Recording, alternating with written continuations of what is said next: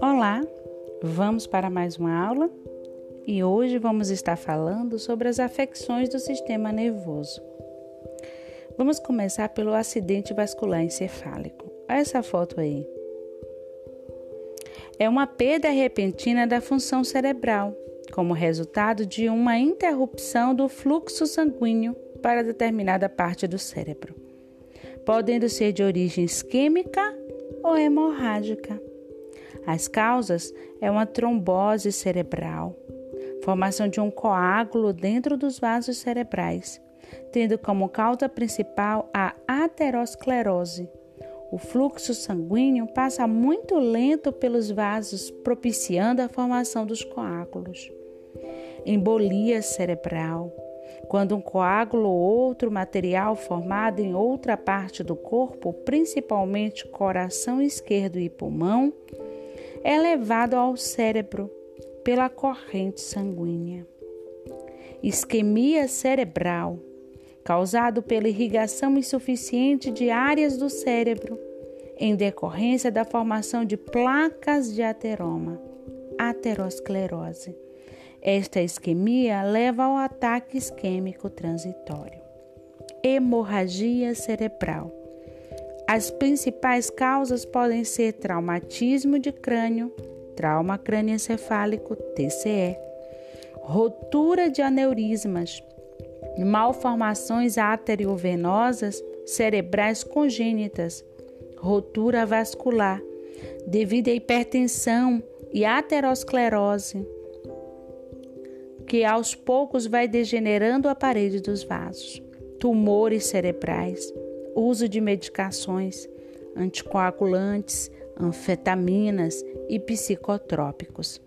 A hemorragia é o resultado da ruptura das artérias, principalmente. Os fatores predisponentes é a hipertensão arterial, doenças cardíacas, cardiopatia reumática, arritmias, ICC, insuficiência cardíaca congestiva, hematócritos elevados, Diabetes acelera o processo da ateroscleróticos. Uso de anticoncepcionais orais é agravado se a mulher ainda fizer uso de fumo, sofrer de hipertensão e tiver a idade acima de 35 anos. Hipotensão arterial, choque hipovolêmico, cirurgias, uso de medicamentos, uso de drogas, principalmente entre adolescentes e adultos jovens alimentação, muita gordura animal, aumenta o colesterol, a obesidade, uso de fumo e álcool. Quais os sinais e sintomas? As manifestações clínicas irão depender da localização da lesão e das dimensões da área isquêmica. Déficit motor, afeta os neurônios motores, perdendo o controle voluntário de um lado do corpo, levando à hemiplegia. Se a lesão for no hemisfério cerebral direito, a hemiplegia irá aparecer do lado esquerdo. Déficit de comunicação, resultado da paralisia da musculatura vocal, levando a disartria ou afasia. Distúrbios de percepção, perda da metade do campo visual, diplopia, visão noturna prejudicada, comprometimento da atividade mental, perda da memória, dificuldade de aprendizagem, dificuldade de compreensão, dificuldade de orientação e falta de motivação. Distúrbios psicológicos, labilidade emocional, hostilidade, frustração, ressentimento, falta de cooperação, medo, depressão e isolamento. Disfunção vesical. A incontinência pode ser transitória e ser resultado da confusão mental, perda da capacidade de comunicação, comprometimento sensitivo quanto ao enchimento da bexiga, perda do controle do esfíncter. Com o tempo, o tônus muscular vesical aumenta e o controle do esfíncter torna-se possível. A persistência da incontinência urinária e fecal pode indicar lesão neurológica extensa. O diagnóstico é feito com a tomografia computadorizada, ressonância nuclear magnética, raio-x de crânio e punção lobar para coleta de licor. O tratamento na fase aguda do AVC pode durar de 48 a 72 horas e o prognóstico irá depender do nível de consciência que o paciente irá apresentar após o AVC. Uso de diuréticos para diminuir edema cerebral, anticoagulantes para profilaxia de trombose, hipotensores para manter a pressão no nível normal e cirúrgico é quando se faz a craniotomia. Quais são os cuidados de enfermagem? Devemos manter os cuidados de enfermagem aos pacientes inconscientes, se for o caso, prestados na UTI. Colocar o paciente decúbito dorsal com a cabeça lateralizada ou manter em parcial decúbito lateral. A cabeça poderá ser elevada se não houver contraindicação. Avaliar constantemente o nível de consciência, a abertura ocular, a resposta verbal, os movimentos de acordo com o comando verbal e examinar as pupilas, seu diâmetro, seu formato e reação à luz. A escala de coma de Glasgow. Observar a frequência e o padrão respiratório. Manter as vias aéreas livres de secreção pela aspiração sempre que necessário. Proporcionar oxigenoterapia de acordo com a prescrição manter o material necessário para intubação orotraqueal de emergência, verificar continuamente os sinais vitais à procura de alterações, passar a sonda nasogástrica de acordo com a prescrição e todos os cuidados em relação a este procedimento, manter controle da diurese. Se o paciente for masculino, poderá se usar um dispositivo urinário externo ou passar uma sonda vesical de demora, conforme a prescrição. Fazer balanço hídrico, principalmente na fase aguda. Olhar tudo, tudo que é líquido que ele toma e toda a quantidade de xixi que sai. Tudo tem que ser pesado. Ok? Observar as eliminações intestinais, diarreia ou incontinência. Fazer mudança de decúbito contínua de 3 em 3 horas. Manter a pele limpa e hidratada. Manter as unhas cortadas. Manter cuidados com os olhos, tampão com gás umidificada com soro fisiológico para evitar lesão na córnea. Manter cama com grades para prevenir queda durante a crise convulsiva. Promover estímulos sensitivos. Conversar com o paciente, tentar despertá-lo. Explicar todos os procedimentos que irá fazer. Prevenir deformidades decorrentes da hemiplegia. O cotovelo e o punho, punho tendem à flexão e os membros inferiores a sofrer rotação externa. Utilizar coxins, talas, para prevenir estas deformidades. Exercícios através de fisioterapia passiva, movimentação das articulações para prevenir contraturas e facilitar o retorno venoso. Observação: quando o paciente está inconsciente, os cuidados serão administrados em uma unidade de tratamento intensivo, preferencialmente. Quando entrar pela fase crônica, os cuidados poderão ser feitos na unidade do paciente.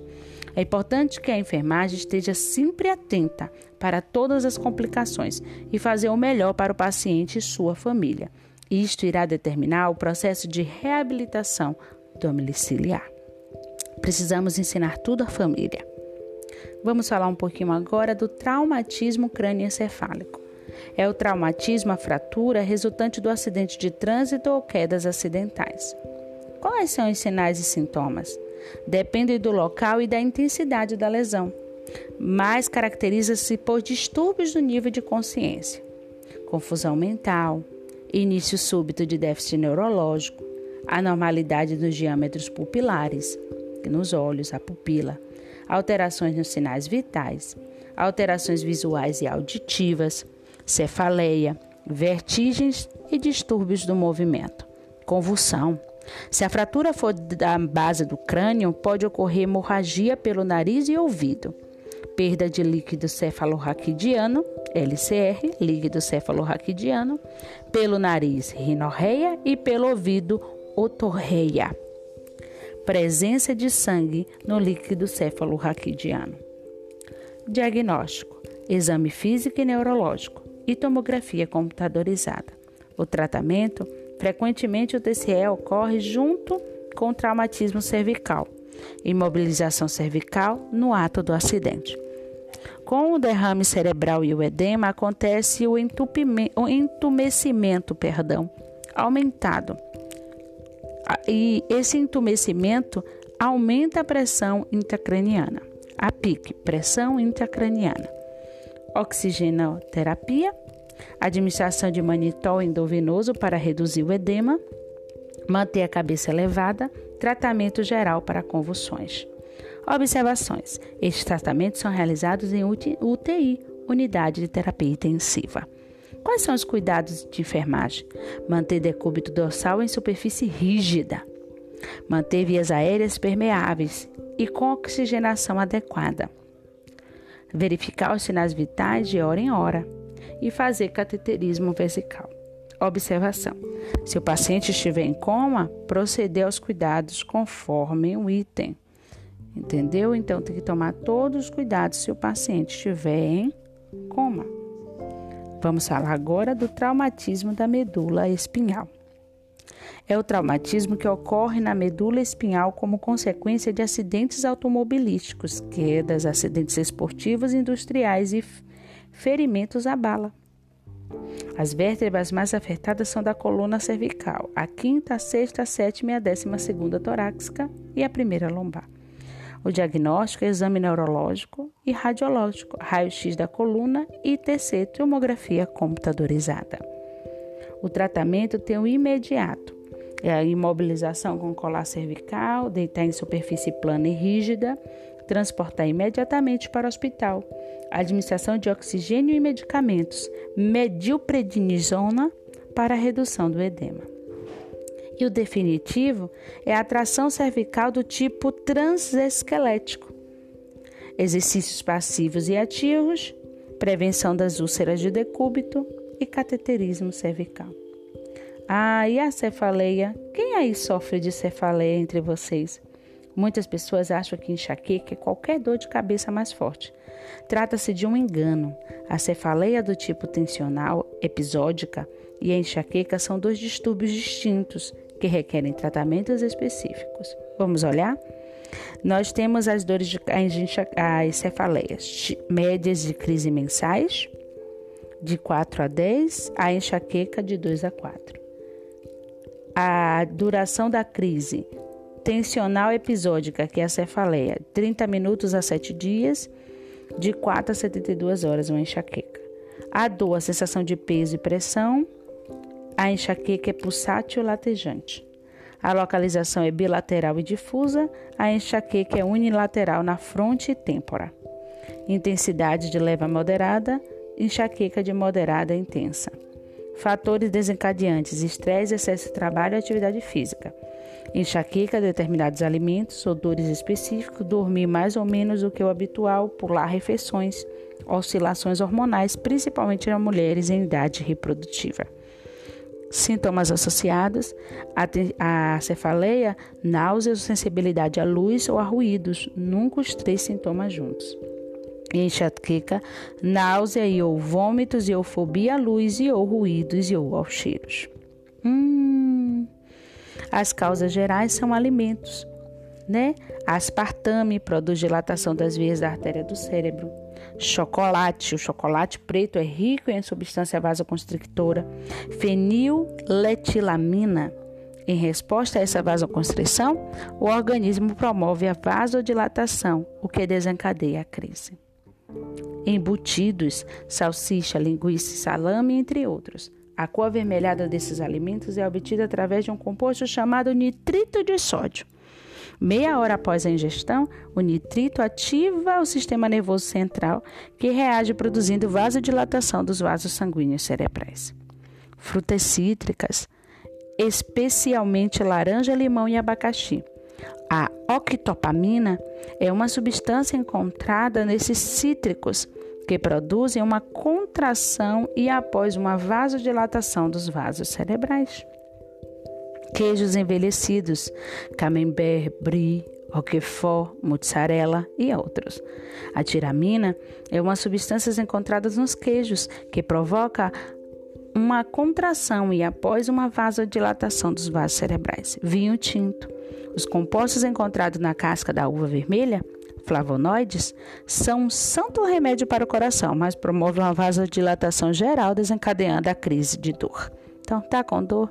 Evite. Oscilações hormonais, estresse, hipoglicemia, atividade física exagerada, problema visual não detectado, patologia maligna como tumores, infecção tipo meningite, exposição exagerada a raios solares, problemas que envolvem a mastigação e etc. Qual é o tratamento? Não medicamentoso. Envolve uma melhora na qualidade de vida como, como um todo, né? Alimentação adequada em horários regulares, uso de muito líquido, redução de, dos fatores que desencadeiam o estresse, atividade física moderada e rotineira. Apalpar e massagear a região da cabeça atingida pela dor compressas de gelo, técnicas de relaxamento, medicamentos analgésicos, analgésicos com cafeína, anti-inflamatórios, triptanos e medicação para prevenção, anticonvulsivantes, antidepressivos, beta-bloqueadores, bloqueadores de canais de cálcio e toxina botulínica. Agora vamos ver alguns exames neurológicos. Nós temos o raio-x simples de crânio, crânio, que é a visualização dos grandes vasos, visualização de fraturas e visualização de tumores. Vocês podem ver, ó, aí na foto ao lado, a angiografia cerebral.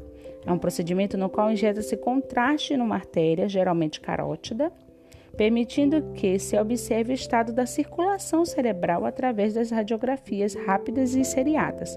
Tem por objetivo verificar a irrigação cerebral avaliar a oclusão de grandes vasos, diagnosticar neurismas e angiomas, detectar hemorragias intracranianas e avaliar edema cerebral.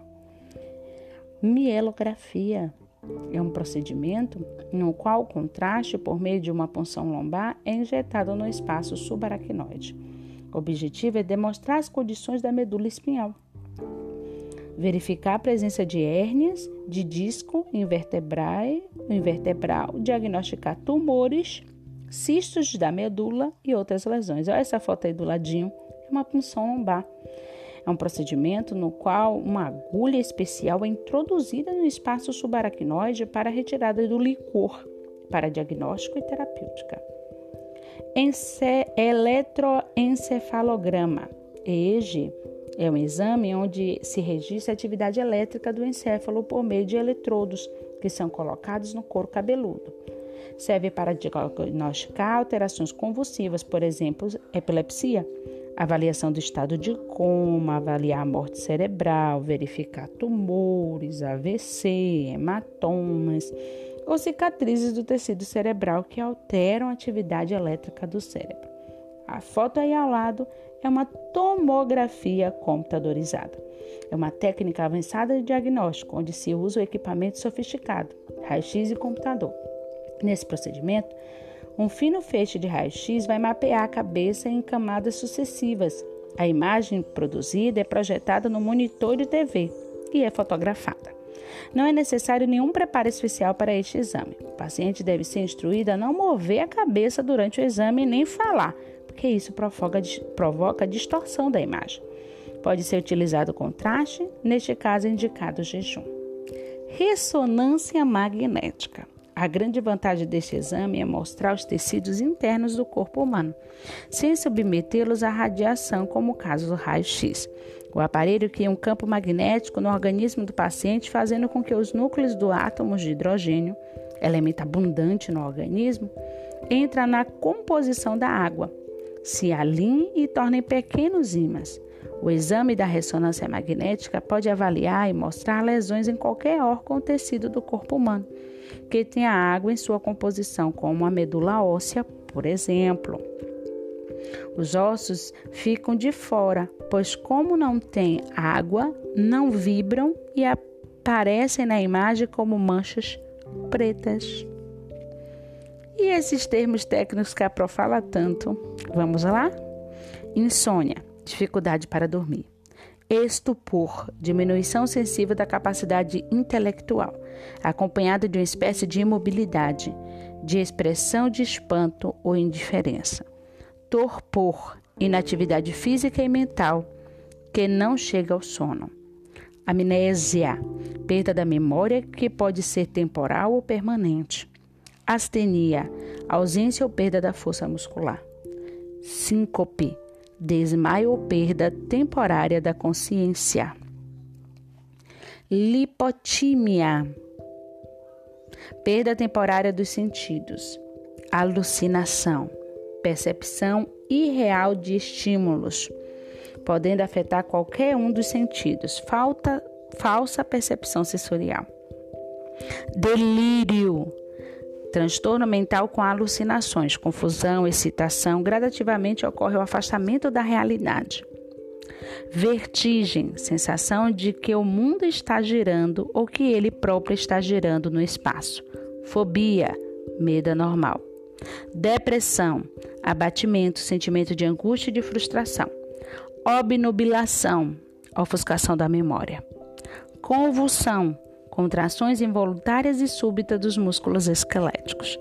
Prismo, contração espasmódica dos músculos mastigadores. Coma, profundo estado de sonolência com perda da sensibilidade de movimentos voluntários. Paralisia, perda da função motora por lesão dos nervos e por destruição dos neurônios. Paresia, paralisia incompleta. Parestesia, sensação de formigamento e diminuição da sensibilidade.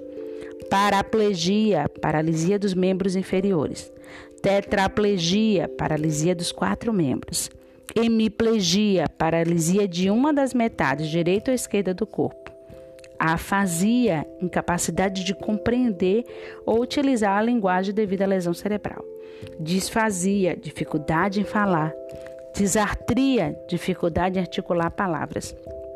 Dislexia, perturbação da capacidade de ler. Isocoria, que é isocória, igualdade dos diâmetros pupilares, quando ela está isocórica.